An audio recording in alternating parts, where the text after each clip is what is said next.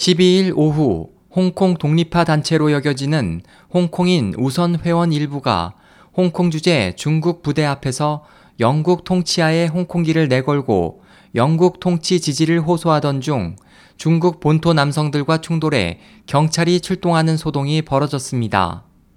이 사건은 친중파 홍콩 신문으로 알려진 동방일보가 단독 보도했으나 이 독립파 회원들이 중국 정부의 공작원일 가능성이 높아지고 있습니다. 지난해 12월 26일 장한센 씨를 포함한 이 단체 회원 4명은 홍콩 주재 중국 군대본부에 난입해 영국 통치 지지를 격렬히 주장했고 홍콩 내외 언론들이 이 사건을 보도하면서 중국 내에서는 홍콩 독립을 반대하는 목소리가 높아졌습니다. 한 소식통에 따르면 당시 중국 정부는 이 사건을 이유로 홍콩 각계가 강하게 반대하던 반체제 활동 단속을 위한 기본법 제23조를 성립시키려 했지만 실현되지 않았습니다. 지난달 22일 장씨 등 일부는 학생들의 수업 거부 첫날 집회 현장에 나타나 홍콩기를 들고 화려한 퍼포먼스를 보였습니다.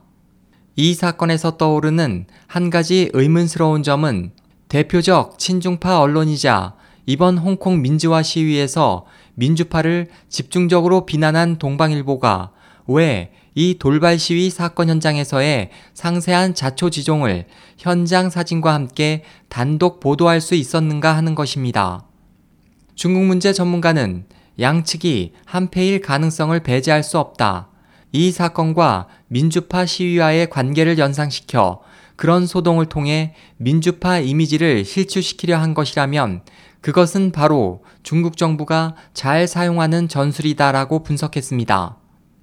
중국 내에서 금지되고 있는 전통 기공인 파룬궁 홍콩 관계자에 따르면 장씨 등은 지금까지 종종 중국인 관광객 밀집 지역에서 파룬궁 수련자들의 노란 티셔츠를 입고 수련자를 가장해 결백을 호소하며 전단지를 배포하는 수련자들에게 폭력을 가하거나 파룬궁을 공격하는 발언을 하는 등 난폭하고 기괴한 행동을 반복해왔습니다.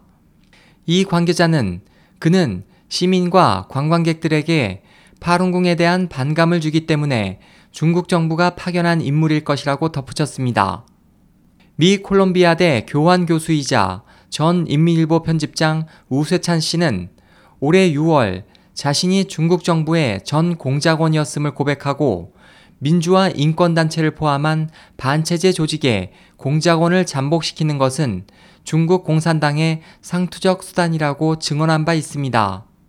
SOH 희망지성 국제방송 홍승일이었습니다.